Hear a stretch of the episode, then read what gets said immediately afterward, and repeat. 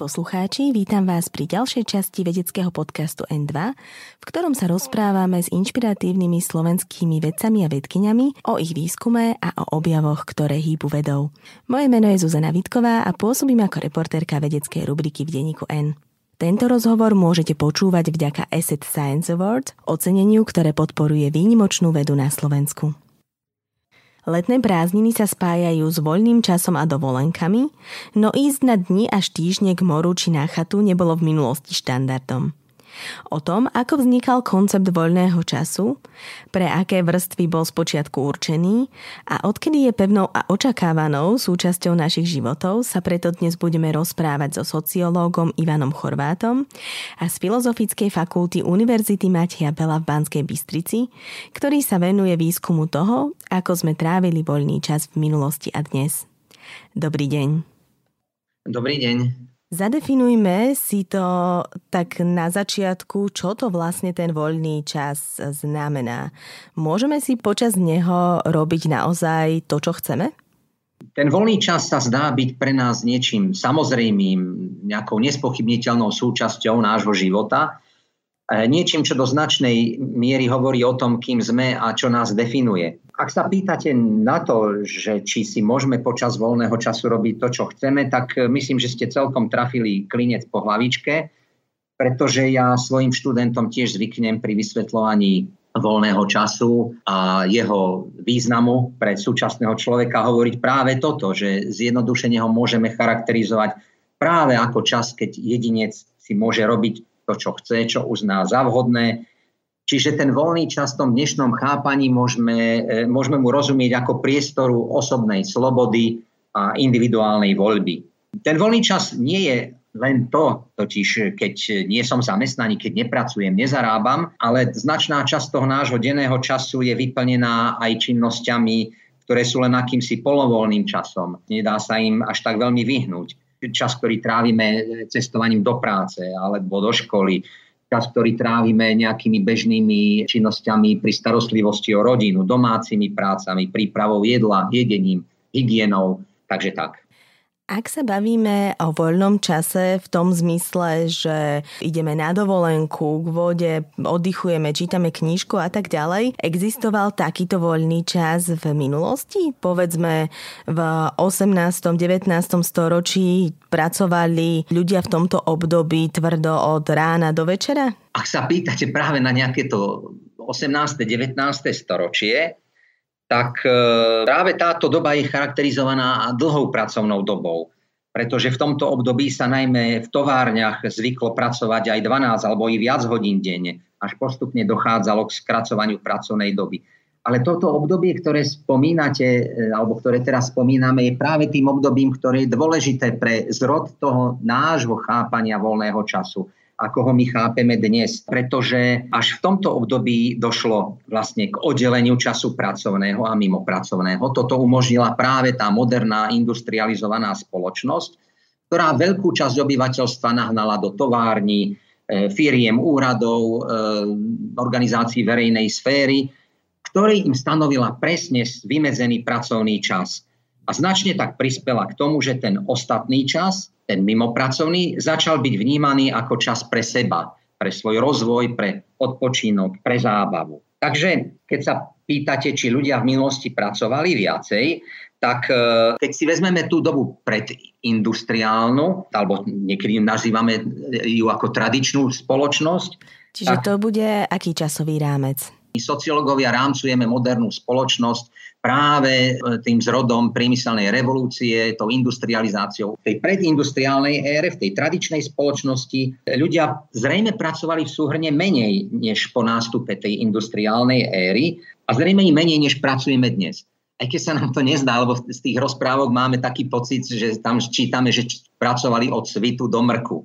Ale nebolo to celkom tak, že by tí ľudia nič iné nerobili len, len ťažko pracovali od rána do večera, potom e, uspokojili nejaké svoje potreby, najedli sa, zregenerovali, išli spať a na druhý deň pokračovali ďalej. Áno, tí, čo sa živili polnohospodárstvom, a tých bola prevažná časť spoločnosti, V niektorých obdobiach pracovali veľmi intenzívne, počas žatvy napríklad. Ale väčšiu časť roka bývalo to pracovné tempom voľnejšie. E, navyše vieme z historických zdrojov aj to, že v tradičnej európskej spoločnosti bolo oveľa viac sviatkov a tým i voľných dní, počas ktorých sa nepracovalo. Ej, ako je tomu dnes. Samozrejme nepracovalo sa e, v nedeľu, odtiaľ pochádza aj to slovo nedeľa, že sa vtedy nedelá, áno, z češtiny ten náš dojem o tom, že, že v minulosti ľudia pracovali dlhé hodiny v porovnaní s dneškom nie je až tak celkom korektný. S výnimkou možno áno tej, tej ranej priemyselnej doby, industriálnej doby, kedy tá pracovná doba hlavne v tých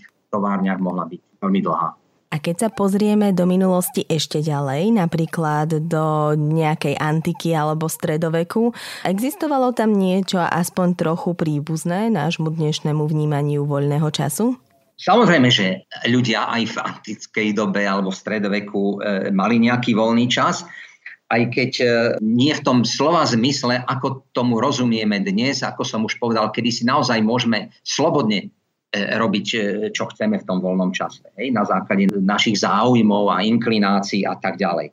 Ale keď sa pýtate na voľný čas v antike či stredoveku, tak e, poviem príklad. Ľudia sa vždycky hrali alebo venovali sa nejakým hrám. Podľa antropologov hra je jedným z javov, ktoré považujeme za také konštantné. Veľmi zjednodušene môžeme povedať, že v antike ľudia trávili svoj voľný čas v škole, Samozrejme len tí, ktorí si to mohli dovoliť a to bola veľmi úzka skupina obyvateľstva a v stredoveku ho trávili v kostole. Mimochodom, ten voľný čas sa označoval v tom antickom Grécku výrazom scholé. Čiže aj podľa niektorých antických filozofov bolo cieľom blaženosti alebo toho naj, najšťastnejšieho ľudského života dosiahnuť čo najviac scholé, čiže voľného času. Ako to teda súvisí s tou školou, lebo to slovo schole dnes nám označuje školu, alebo z neho sa vyvinulo slovo škola.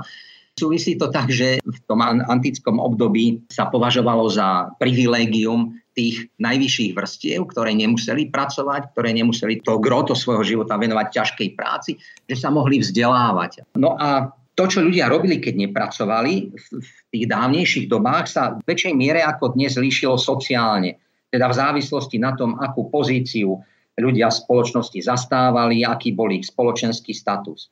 E, dnes, na rozdiel od minulosti, je ten voľný čas viacej demokratizovaný a isté jeho formy sú záležitosťou prakticky celej spoločnosti. Poďme si rozobrať trochu bližšie cestovanie. Dnes sa na ňo pozeráme ako na trávenie toho voľného času, dovolenky a tak ďalej, ale cestovalo sa aj v minulosti, kedy to bola do veľkej miery práca človeka, ktorý cestoval, či už bol na nejakej expedícii alebo výprave. Ako bolo cestovanie a turizmus vnímané kedysi? E, treba rozlišovať e, e, medzi cestovaním a turizmom, ako to aj vy naznačujete v tej vašej otázke, respektíve treba rozlišovať medzi, medzi cestovateľom a turistom. Cestovateľov evidujeme od pradávna. Na cesty sa vydávali vojaci, misionári, pútnici, obchodníci, poslovia, tovariši, panovníci, aj pápeži, ale cestovanie pre radosť bolo v tých predmoderných časoch výsadou, ktorou disponoval len veľmi, veľmi obmedzený počet ľudí. A ani títo neboli turistami eh, v tom zmysle, ako ich chápeme dnes. E, turista je postavou na výsosť modernou. Keď som hovoril o tom zrode modernej spoločnosti, tak nie je náhoda, že so vznikom modernej spoločnosti vzniká aj postava turistu, hej, ako novej postavy. Takže príchod turistu na scénu časovo dosť presne korešponduje práve s nástupom modernej spoločnosti v polovici 19. storočia. Predtým turista v takom zmysle, že ide do hôr zrelaxovať, neexistoval? Nie. Tí ľudia, ktorí cestovali v minulosti, eh, aj v prípade, že to nebolo súčasťou ich povolania alebo nejakého poslania, ako som menoval tie niektoré, eh, tak eh, aj tí, ktorí cestovali, tak to cestovanie bolo v minulosti naozaj záležitosťou dlhodobého plánovania, značných časových investícií. Tá cesta netrvala pár dní alebo týždeň, dva, ale trvala niekoľko možno mesiacov alebo rokov. Čiže to cestovanie bolo namáhavou činnosťou, ten cestovateľ musel byť z, z definície niekým, kto je veľmi aktívny.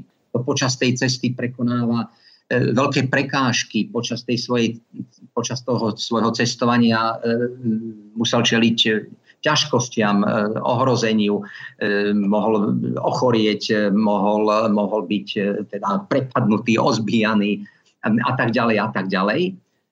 Mimochodom, o tom svedčí aj pôvod slova testovať e, z angličtiny e, a teda aj z iných jazykov, tu trevo. To je vlastne staroanglický výraz bol e, travail, sa to píše a podobne je to aj vo francúzštine, travel.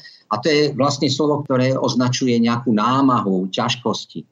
Zatiaľ čo ten turista, to je človek, ktorý cestuje pre potešenie E, turista začal byť vnímaný po vzniku toho moderného organizovaného turizmu ako človek pasívny, ktorý očakáva, že sa mu niečo prihodí a že to niečo, čo sa mu prihodí, e, bude pre neho zabezpečené, zorganizované. Takže e, toto je taký hlavný rozdiel medzi tým, medzi tým testovaním v minulosti a turistom v súčasnosti alebo od z rodu toho moderného organizovaného turizmu ktorý, ktorý vznikol v Anglicku hej, v polovici 19. storočia. Kým by som musela byť, aby som mohla byť eh, povedzme v 17. 18. storočí cestovateľkou? Pre toto obdobie je typický fenomén tzv. Grand Tours. Grand Tours boli cesty mladých anglických šľachticov, teda mladých mužov, niekde na pomedzi mladosti a dospelosti, ktorí boli e, vysielaní na takú veľkú grand tour, čiže veľkú cestu po Európe, aby tam nadobudli nejaké skúsenosti. Bola to akási iniciácia toho, že dokážu sa e, o seba na takejto ceste postarať, že dokážu takúto cestu absolvovať. Na tejto ceste oni poznávali to, čo sa dovtedy učili o kultúre, o vzdelanosti, o vede. Čiže e, tí šlachtici samozrejme dostávali dobré vzdelanie v mladosti, ale potom si to išli ako keby odskúšať a išli spoznať naživo to, o čom sa dovtedy učili. To boli cesty po najvýznamnejších mestách, e, pamiatkách Európy. Hej. E, boli typické hlavne teda pre tú anglickú aristokraciu, ale neskôr sa rozšírili aj do Francúzska a niektorých iných krajín. Oni zároveň sledovali, ako to v tých iných krajinách vyzerá, ako sú organizované, pretože títo e, chlapci, ktorí dostávali dobré vzdelanie v tých aristokratických rodinách, tak oni potom väčšinou vstupovali do štátnej služby a ašpirovali na vyššie štátne pozície. Bola to aj taká dobrá príprava na ich povolanie. Teraz máme pobytý Erasmus pre študentov, tak toto bol pre nich taká forma Erasmu, ktorá ale trvala teda niekoľko mesiacov a väčšinou teda e, aj rokov, hej, rok, dva, možno, možno aj tri roky. Čiže ako žena by som v minulosti mohla ísť akurát tak do kúpeľov, alebo boli nejaké možnosti pre cestovanie a turizmus aj pre ženy? Tie možnosti boli veľmi, veľmi obmedzené a hovoríme, že to cestovanie bolo vyhradené hlavne pre tých mužov. Viem, že existujú aj nejaké memoáre nejakých žien, samozrejme možno nejakých mníšov alebo žien, ktoré majú takýto background, hej, áno, nejako náboženský, ktoré takisto cestovali. Ale pre ženy to určite bolo ťažšie. Dokonca aj keď vznikol ten moderný organizovaný turizmus, tak e, aj, aj ten sa vnímal e, ako záležitosť prevažne mužská, respektíve bol určený pre ženy v sprievode mužov. V tejto súvislosti napadá taký bonmot.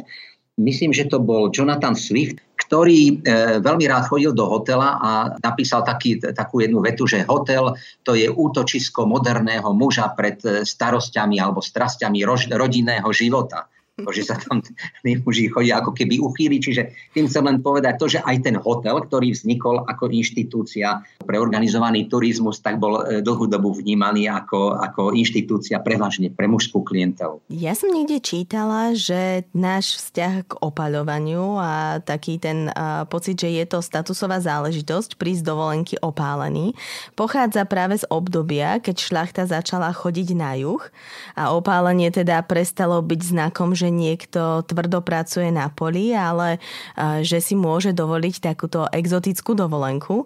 Je to pravda? Áno, je to tak. E, práve hnedá opálená pokožka ako symbol niečoho dobrého, ako symbol dobrého života, toho, že mám možnosť cestovať niekam, kde takúto e, vlastnosť získam je vlastne záležitosťou až 20. storočia, dokonca presne nejaká polovička 20. rokov 20. storočia. Dovtedy bolo naopak znakom vyššieho statusu, keď, mal člo, keď bol človek neopálený. Bledá pokožka symbolizovala to, že ten človek pochádza z vrstvy, ktoré nemusí ťažko pracovať hej, v exteriéri, pote tváre niekde na poli, hej, kde ho to slnko opáli. A toto sa zmenilo práve v tých 20. rokoch 20. storočia, kedy hovoríme o e, takom období búmu, medzinárodného turizmu v tomto období, kedy vlastne tie vyššie vrstvy, tie bohatšie vrstvy, napríklad z, z krajiny ako, je, ako bola Británia, si mohli dovoliť e, ísť na dovolenku E, a mali na to aj k dispozícii aj možnosti, teda možnosti cestovania, aj technológie, e, dopravné prostriedky, ktoré ich tam e, prepravili.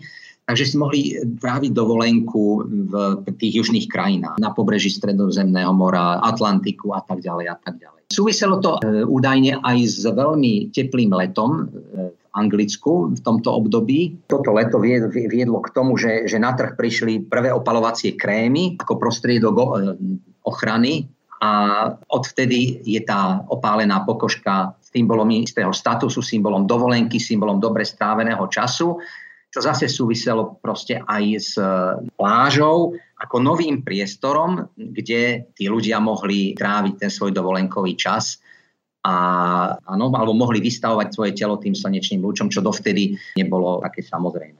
Keď už sme sa presunuli do takej neúplne ďalekej minulosti, tak už ste to trochu spomínali, že rozdelenie na pracovný týždeň a voľný čas priniesla priemyselná revolúcia. Ale odkedy máme ten koncept 40-dňového pracovného týždňa a 20 dní dovolenky, respektíve 25, na ktoré už je naša generácia zvyknutá?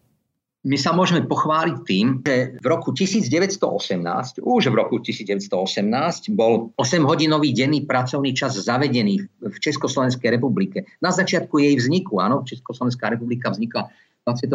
oktobra 1918 a ešte v tomto roku 1918 bol prijatý zákon, o 8-hodinovom dennom pracovnom čase, čiže musel to byť jeden z prvých, z prvých e, zákonov Československa. Spomínam to preto, lebo Československo bolo prvá demokratická krajina na svete, ktorá prijala tento 8-hodinový denný pracovný čas ako, ako zákon. Potom tie 20. 30. roky sú významné preto, lebo v tomto období v európskych krajinách e, bol zavedený inštitút platenej dovolenky. A znovu e, do československého právneho poriadku bol tento inštitút platenej dovolenky zavedený v roku 1925. Aj v tomto prípade Československo predstihlo veľkú väčšinu vyspelého sveta.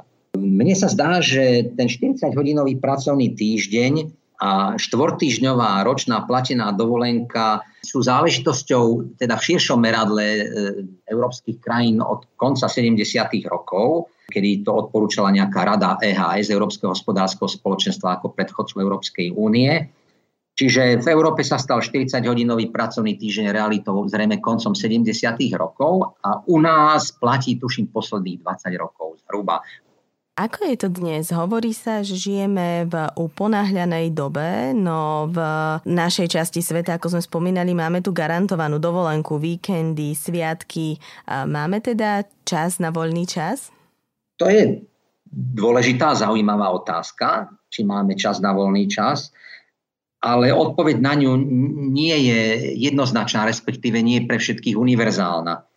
E, niektorí ľudia môžu mať nadbytok voľného času. Čas dôchodcov môže disponovať e, nadmierou voľného času. Ľudia, ktorí sú napríklad dlhodobo nezamestnaní. Potom máme inú časť populácie, ktorá má zúfalý nedostatok e, voľného času. Ak si predstavíme bežného pracujúceho človeka v produktívnom veku, dajme tomu so stredoškolským či vysokoškolským vzdelaním, ktorý navyše má, alebo ktorá navyše má vlastnú rodinu, veľkou pravdepodobnosťou bude v súčasnosti patriť k tým ľuďom, ktorí majú intenzívny pocit, že trpia nedostatkom času a že ten voľný čas sa im ako si stvrkáva, že ho majú oproti minulosti menej. Ono je to dosť zaujímavý paradox, pretože na jednej strane nám štatistiky hovoria, že pracovný čas sa skracuje že ľudia trávia v práci stále menej času. Áno, keď si porovnáme, ja neviem, údaj pred 30 rokov, 20 rokov dnešné, tak naozaj vidíme, že ten pracovný čas sa skracuje. Máme údaje o tom, že narastá množstvo voľného času. Napriek tomu väčšina ľudí vám povie v dnešnej dobe, že ja nemám voľný čas alebo spomínam na dobu pred desiatimi rokmi, keď som mal čas na to, na to, na to a teraz na to čas nemám. No čím to je teda? Je to naozaj objektívny fakt alebo, alebo tam hrajú rolu nejaké iné faktory? Toto je naozaj zaujímavý problém, aj sociologický. Existujú na ne rôzne vysvetlenia alebo tá skladačka, ktorá nám hovorí o tom, prečo to tak je, sa skladá z rôznych častí.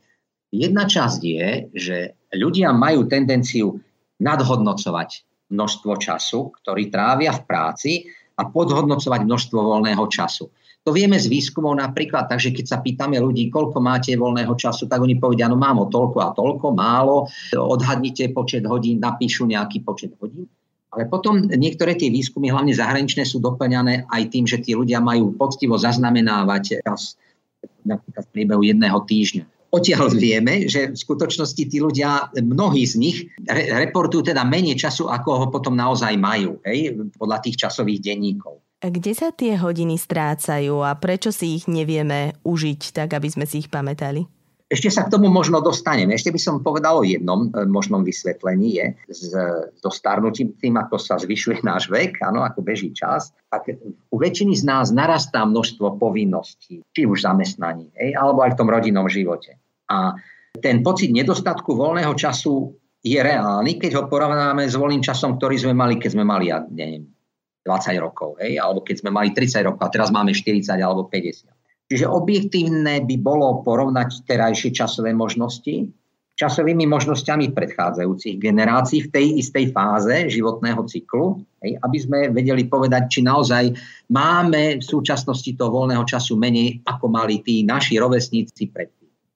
Ale teraz, keď sa pýtate, že kde sa ten čas stráca, tak e, do istej miery je to spôsobené aj orientáciou na spotrebu, na konzum. Spotrebu chápeme ako niečo, čo určuje našu, našu identitu, našu osobnosť. A keďže voľný čas sa stáva veľmi dôležitou súčasťou tej našej identity, toho, čo nás definuje, čím sa prezentujeme, tak e, práve tá spotreba je niečím, na, čo potrebujeme čas. E, toto je jeden, jeden faktor, ktorý e, nás ako keby oberá o čas, že sa zaoberáme spotrebou. To nemusí byť len nejaký bežný nákup, áno, ale môže to byť to, že sa zaoberáme sami sebou.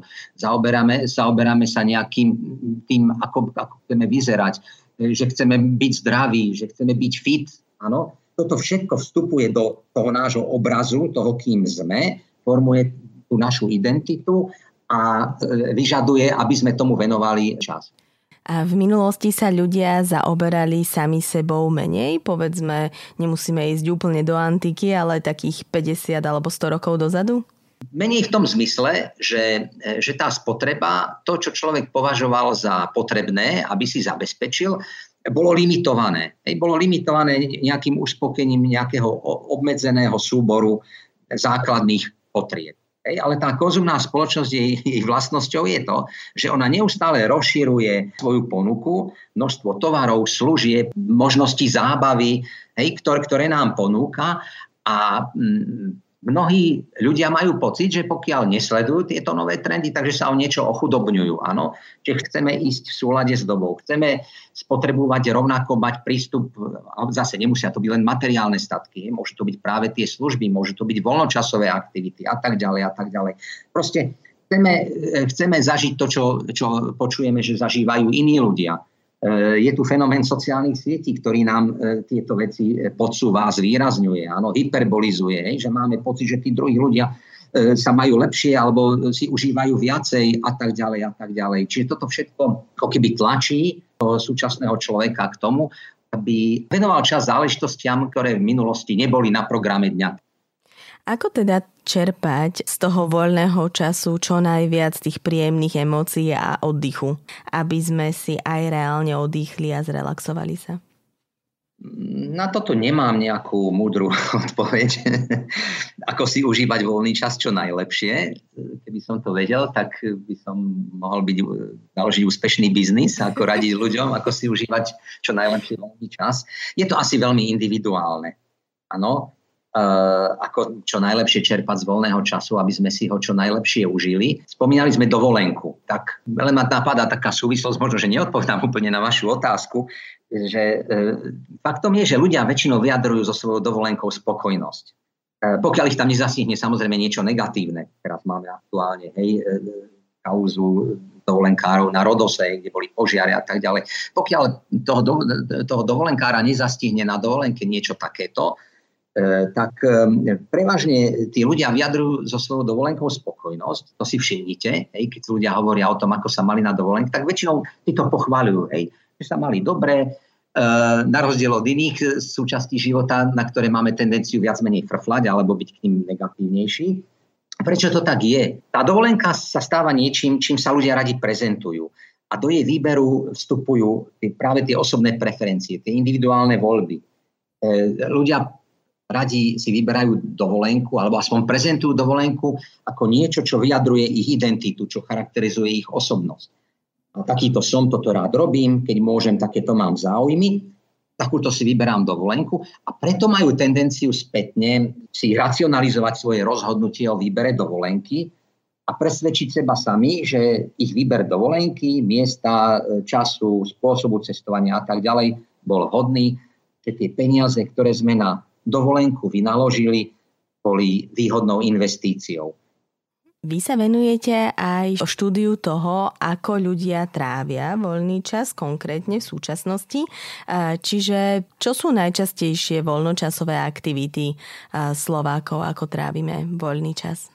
Čo sa týka najčastejších voľnočasových aktivít, tak um, dlhodobo, dlhodobo 50 rokov, áno, sme mali v tých výskumoch, alebo v tých výskumoch na prvom mieste voľnočasových aktivít bolo sledovanie televízie. Toto sa nám trošku teraz mení generačne. Ano, e, naďalej teda v priemere môžeme povedať, že to sledovanie televízie, respektíve filmov, teraz už je možné sledovať a vlastne aj tú televíziu alebo filmy nielen na televíznom príjimači, ale teda aj na iných médiách, na internete, hej, na DVDčku E, do, e, dominuje, Áno, ale čoraz viac sa práve tlačí e, do, na tie popredné priečky zábava na počítači, internete. Áno, toto, toto sú dôležité aktivity, ktoré ľudia robia vo svojom voľnom čase. Čiže unikajú nám do tohto online priestoru, ale zase chcem povedať, nie je to úplne fatálne, lebo a obzvlášť na Slovensku máme práve na poprednej priečke tých voľnočasových aktivít aj stretnutia s priateľmi a známymi. Čiže ako keby aj tie stretnutia s ľuďmi naživo. To je pre nás dôležitá voľnočasová aktivita. No a niekedy zabúdame, aj v tých výskumoch sa niekedy zabúda na veľmi dôležitú súčasť voľného času a tým je pasívny odpočinok. On sa v niektorých výskumoch vôbec ne, nevyskytuje, ale tam, kde má, dávame respondentom priestor na to, aby zaškrtli, dajme tomu, aj túto položku, tak, e, tak ten e, pasívny odpočinok tam samozrejme tiež, tiež, tiež figuruje. Ale keď som hovoril o, keď som hovoril mm, o tom, že nám vstúpa mm, tá zábava na internete, počítači, na sociálnych sieťach, hej, že trávenie toho voľného času pred tými obrazovkami nových médií.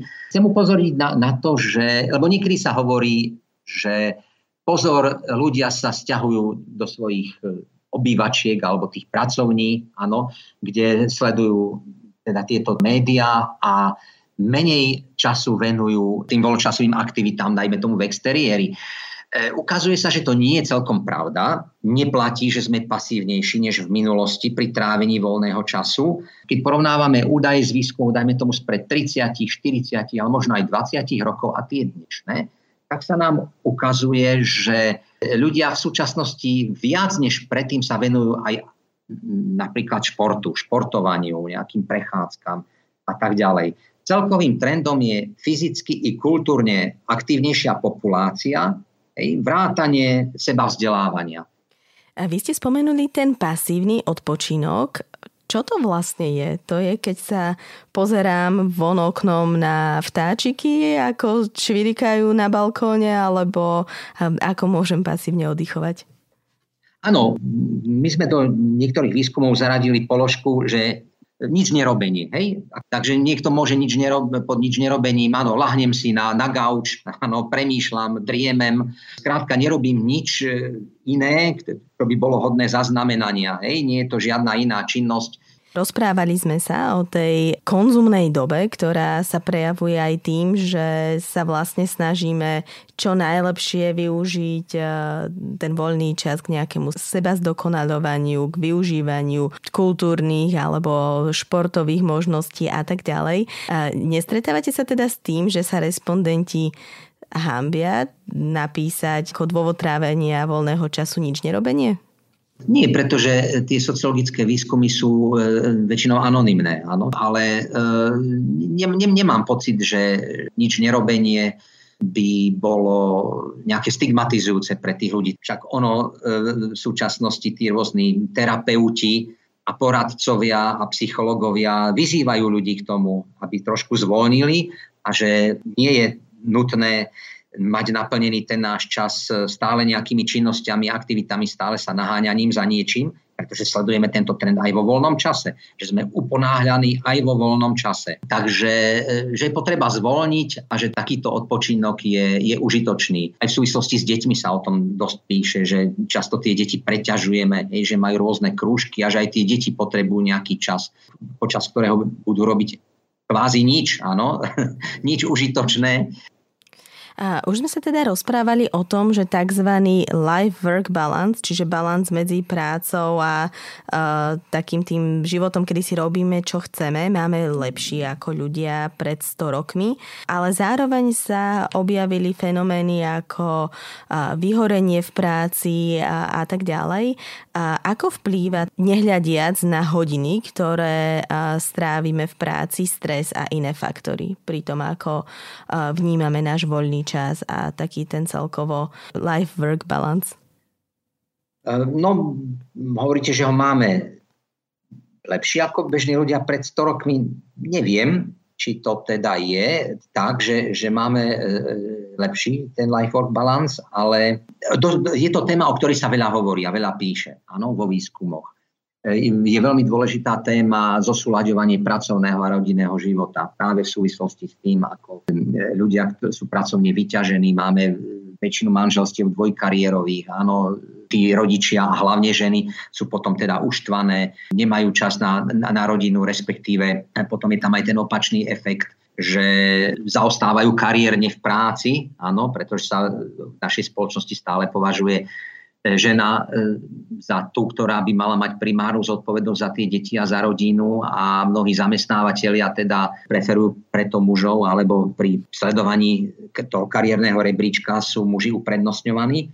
A zároveň ide o, o paradox tých súčasných vyspelých spoločností, ako som už o ňom aj hovoril. Pracovný čas sa redukuje, množstvo voľného času stúpa, napriek tomu e, ľudia žijúci v týchto spoločnostiach pociťujú stále väčšiu časovú tieseň, majú problémy pri zľaďovaní svojich aktivít, činností, záväzkov. No u nás je to zapričinené aj tým, že ten life-work balance, e, zatiaľ sa o ňom píše a ešte sa až tak veľa v tomto smere nerobí.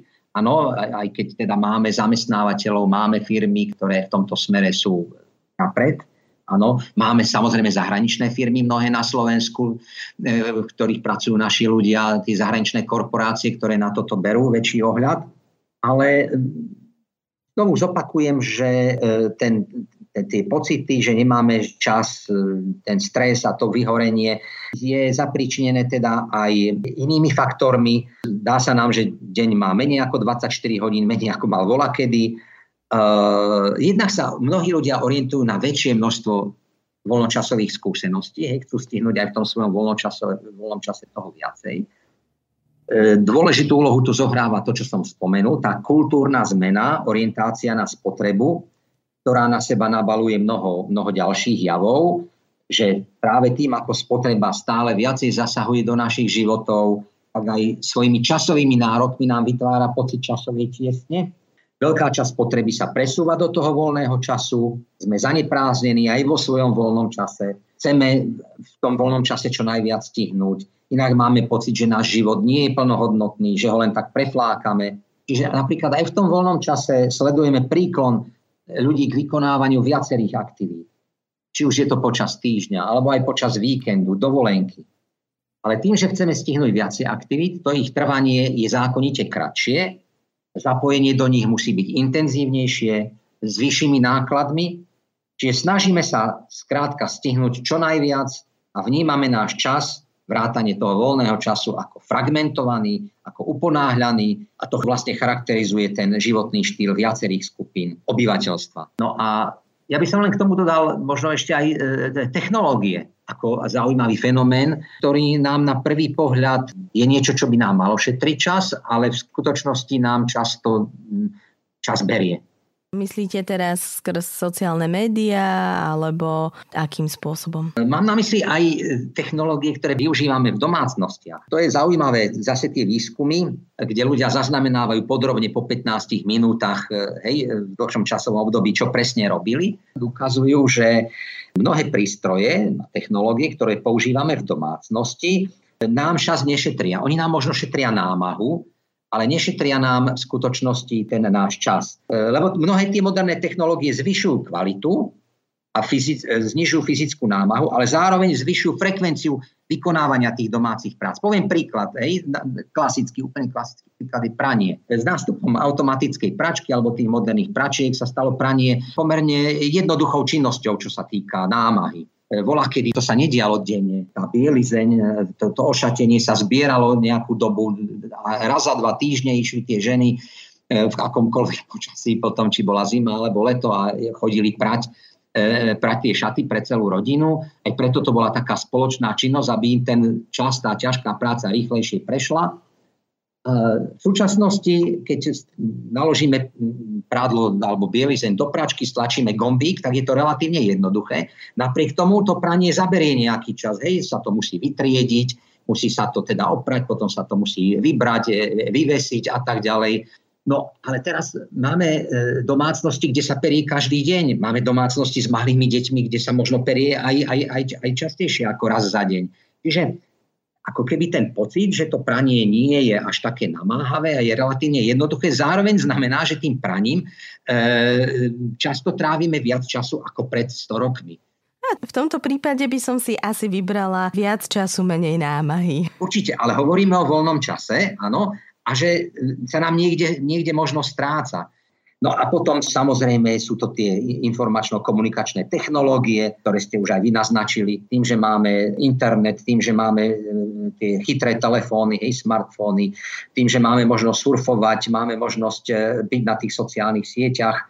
Toto vlastne zavádza praktiky multitaskingu, čiže vykonávania viacerých činností naraz, napríklad aj do toho voľného, voľného času multitasking, uh, voľný čas znekvalitňuje? Ja si myslím, že, že ho znekvalitňuje, áno. Predstavte si, že, že ste doma, máte, e, čítate knižku, Áno, v minulosti ste tú knižku mohli čítať nerušene, ale teraz máte e, pri sebe mobil alebo zapnutý notebook a chodia vám správy, e-maily, áno, niekto vás kontaktuje cez sociálne siete, paralelne odpovedáte a z toho čítania knihy zďaleka nemáte taký zážitok, respektíve tá efektívnosť toho čítania je oveľa menšia. Neprečítate 50 strán, ale treba len 10. To isté sa týka e, hoci aj sledovania možno filmu, áno, ak, ak vám do toho chodia správy e, a tak ďalej a tak ďalej. Hej, to je, to je jedno, akú, akú činnosť vyberieme. Môžeme byť aj v prírode no máme so sebou mobil, sme na prechádzke, ale teraz príde dôležitá správa, niečo sa deje vo svete, máme v mobiloch fotoaparáty, hej, stále niečo nakrúcame, natáčame. Hej, čiže mm, ja si myslím, že áno, ten, ten multitasking vo voľnom čase, e, paralelné vykonávanie viacerých aktivít, alebo to, že sa snažíme za ten jeden deň alebo za jedno popoludne stihnutých aktivít viacej, prispieva k takých fragmentarizácii toho, toho voľného času a z toho, že potom nemáme z toho taký zážitok, taký pocit, ako by to bolo, keby sme si naplno možno užívali len tú jednu činnosť. A hovorili sme o tých technológiách a o tom, ako nám ten čas vlastne berú, alebo ako im venujeme toho času viac. Ale teda nové technológie aj zefektívňujú veľa pracovných činností a preto sa teraz minimálne v Európe hovorí o štvorňovom pracovnom týždni. A aký potenciál vidíte v takomto koncepte? Áno, je to téma, o ktorej sa diskutuje hlavne teda v Európe Dokonca sa v niektorých krajinách aj skúša tento štvordňový pracovný týždeň. Konkrétne viem o Islande a o Španielsku. Konkrétne v tom Španielsku sa čaká na výsledok e, trojročného pilotného projektu s 32-hodinovým pracovným týždňom. Ano, čiže 4 dní po 8 hodín. On by mal byť, e, tuším, e, o rok skončiť ten projekt, ak sa nemýlim. No, výsledky teda zatiaľ nie sú jednoznačné. Dokonca aj u nás skúšala ten štvordňový pracovný týždeň jedna poisťovňa. Prináša to samozrejme pozitíva pre mnohých zamestnancov, prináša to pozitíva e, teda toho, že tí ľudia si môžu potom lepšie zorganizovať ten, ten voľný čas, majú dlhší víkend, môžu mať viacej času na, na rodinu, ale zároveň to prináša aj niektoré negatíva, napríklad vyšší časový stres, áno, keď musíte tú istú prácu stihnúť za 4 dní a nie za 5 dní, tak je to zase obmedzujúce, zase môžete mať, môžete mať menej času na niektoré tie veci počas tých 4 dní. No a je rozdiel, či sa v prípade skrátenia pracovného týždňa kráti aj mzda zamestnancov, lebo prípade, že sa tá mzda bude krátiť, tak už to nie je až taký atraktívny koncept pre väčšinu ľudí. Tam je nutná potom aj štátna legislatívna pomoc pre firmy, ktoré by takýto koncept dvordňového pracovného týždňa zaviedli. E, neviem o tom povedať niečo, niečo viacej, či je to budúcnosť, e, ktorá nás čaká. Nepredpokladám nejaké masové zavedenie toho štvordňového pracovného týždňa v blízkej budúcnosti na Slovensku ale určite je zaujímavé sledovať tých zamestnávateľov, ktorí sa o to pokúšajú, ktorí budú ponúkať nejaké kreatívne riešenia, ako sa to budú snažiť zorganizovať. A bude zaujímavé sledovať, pre koho to vlastne bude atraktívne. Hej? Pre akých potenciálnych uchádzačov o zamestnanie môže byť tento štvordňový pracovný týždeň zaujímavý a atraktívny.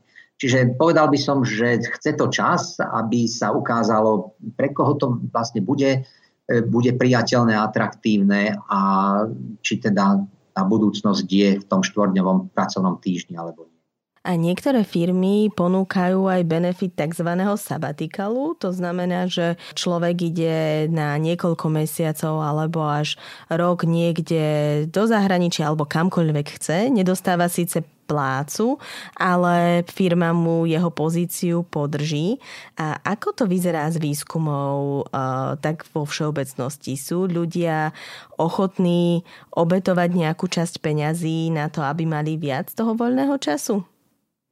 Boli robené takéto výskumy. Ja viem hlavne o výskumoch e, z minulosti, zo 70. 80. rokov, kedy bol vo vyspelých európskych krajinách zaznamenaný zvyšujúci sa záujem o aktívne trávenie voľného času. Vo Francúzsku, viem, v Británii, v Nemecku v tých 70. 80. rokoch ľudia vtedy e, uvádzali, že áno, máme záujem e, o to, aby sme aktívnejšie trávili voľný čas. A teda tie, tie výskumy medzi rokom 77 až 82, teda v minulom storočí 20. naozaj ukazovali, že ľudia v týchto krajinách mierne preferovali, hej, mierne, nebolo to nejaké výrazné, ale mierne preferovali možnosť mať viac voľného času pred vyšším príjmom. V 90. rokoch už výskumy v tých istých krajinách nehovorili o uprednostňovaní voľného času pred vyšším príjmom. E, čiže e, tam je dôležitý vlastne aj ten vzťah medzi príjmom a voľným časom. Pretože ľudia mi radi mali viacej voľného času teoreticky, ale tou konzumnou spoločnosťou s tým, ako, ako tá konzumná spoločnosť nám e, výrazne padla práve do tej sféry voľného času. Všimnite si, že to, ten voľný čas sa stal veľmi komercionalizovaným. Hej? A aj výskumy hovoria, že ľudia vydávajú stále viacej svojich prostriedkov, stále väčšie percento svojich príjmov práve na, na voľnočasové aktivity. Čiže to je taký začarovaný kruh, že na jednej strane chceme si užiť viacej voľného času, ale na ten voľný čas potrebujeme viacej peňazí. Aby sme mali viacej peňazí, tak potrebujeme viacej pracovať. A to ma privádza k ďalšej otázke. Väčšinu času, keď sme sa rozprávali o spôsoboch trávenia voľného, voľného času, tak išlo o spôsoby, ktoré si vyžadujú nejaké peniaze. A ako to je teda pre ľudí, ktorí tento luxus nemajú? Ako trávia voľný čas ľudia bez peňazí alebo s úplným minimum peňazí? Voľný čas sa samozrejme dá tráviť aj bez peňazí a dá sa tráviť aj kvalitne. Nakoniec starší dospelí si pamätajú, na predchádzajúce obdobia, kedy trávili čas takým spôsobom, že na to nemuseli vynakladať nejaké veľké množstvo peňazí. Napríklad v detstve. V detstve si pamätáme, ako sme trávili voľný čas prevažne v rovesníckých skupinách, mieste svojho bydliska, hraním sa pri dome, futbalom či vybijanou na najbližšom plácku. Často ani nešlo nejaké oficiálne ihrisko, aktivitami, ktoré boli zadarmo. Dnes to je dobré porovnanie na týchto deťoch. Hej. Dnes tie deti navštevujú prevažne platené krúžky, sú členmi nejakých oddielov, chodia na jazykové kurzy, e, teda ten voľný čas je väčšmi organizovaný, je platený rodičmi, ktorí navyše investujú svoj, svoj vlastný čas i ďalšie peniaze tým, že tie deti vozia a tak ďalej a tak ďalej.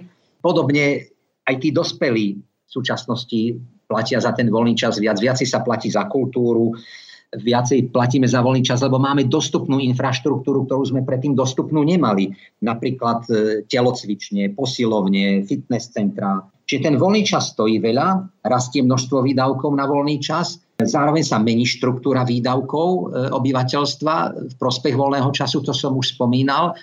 A zároveň je tu zaujímavý ešte jeden trend, ktorý som nespomenul a ktorý je veľmi dôležitý ekonomicky že keď si zoberiete štruktúru povolaní alebo zamestnania neviem, pred 50 rokmi, 30 rokmi, 20 rokmi a tak ďalej, tak zistujeme, ako stúpa podiel zamestnanosti práve v tých e, sférach, ktoré zabezpečujú ľuďom voľný čas. Tá, tá sféra voľného času je veľmi dôležitá aj, ekonomicky pre zamestnanie ľudí. Máme stále viacej pracovných príležitostí v odvetví, ktoré zabezpečuje ľuďom ich voľný čas.